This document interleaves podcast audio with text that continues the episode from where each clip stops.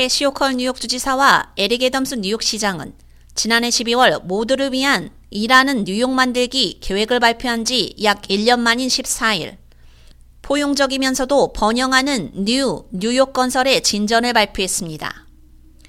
이 계획에 따라 뉴욕시와 주변 downstate 지역이 공평하게 경제 회복 및 부활하는 데 도움을 주기 위해 시민 지도자 및 업계 전문가로 구성된 뉴 뉴욕 패널이 소집되었고 여러 권고안들이 발표됐습니다.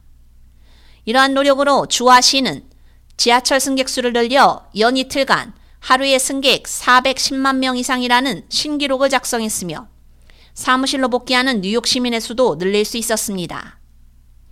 호컬 주지사는 뉴 뉴욕 패널의 권고안은 더 강하고 더 공정하고 더 접근하기 쉬운 뉴욕을 위한 우리의 로드맵이라며 지난 1년 동안 에담스 나는 모든 뉴욕 시민들을 위해 이러한 권고안을 전달하기 위해 협력했다고 말했습니다.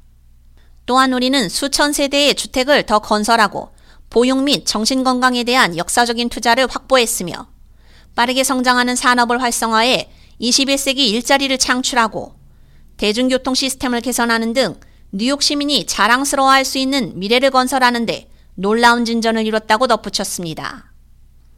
애담스 시장도 뉴욕시가 경제 회복에 박차를 가할 수 있었던 것은 우리가 과거를 재현하려 하지 않고 미래를 내다보았기 때문이라며 호컬 주지사와 뉴 뉴욕 패널의 파트너십을 통해 우리는 보다 활기차고 포용적인 뉴욕시가 어떤 모습일지에 대한 대담한 비전을 제시했으며 그 비전을 뉴욕 시민을 위해 현실로 만들기 위해 끊임없이 노력해왔다고 전했습니다.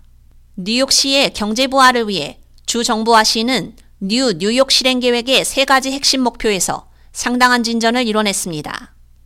첫 번째, 뉴욕의 비즈니스 지구를 보다 활기차게 탈바꿈한다는 목표에서는 뉴욕시의 비즈니스 지구를 단지 상업용으로 이용하는 데 그치는 것이 아니라 사람들이 살고 일하고 놀 수 있는 멋진 장소로 만들었습니다.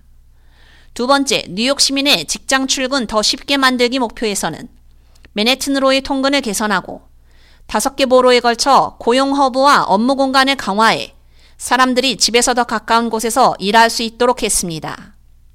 마지막 세 번째, 포용적이고 미래지향적인 성장 창출 목표에서는 일자리와 혁신의 성장을 지원하고 경제적 이동성에 대한 장벽을 허물었습니다.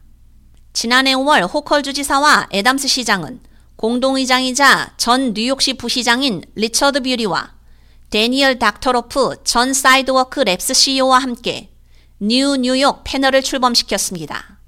시민 지도자와 업계 전문가로 구성된 광범위하고 다양한 패널은 6개월 동안 시와 주가 유기적으로 서로 여러 부문에 걸쳐 협력하도록 해 도시와 지방이 공평하고 포용적인 성장 다음을 향해 나아갈 수 있는 뉴 뉴욕을 만들기 위해 노력했습니다. K-Radio 유지연입니다.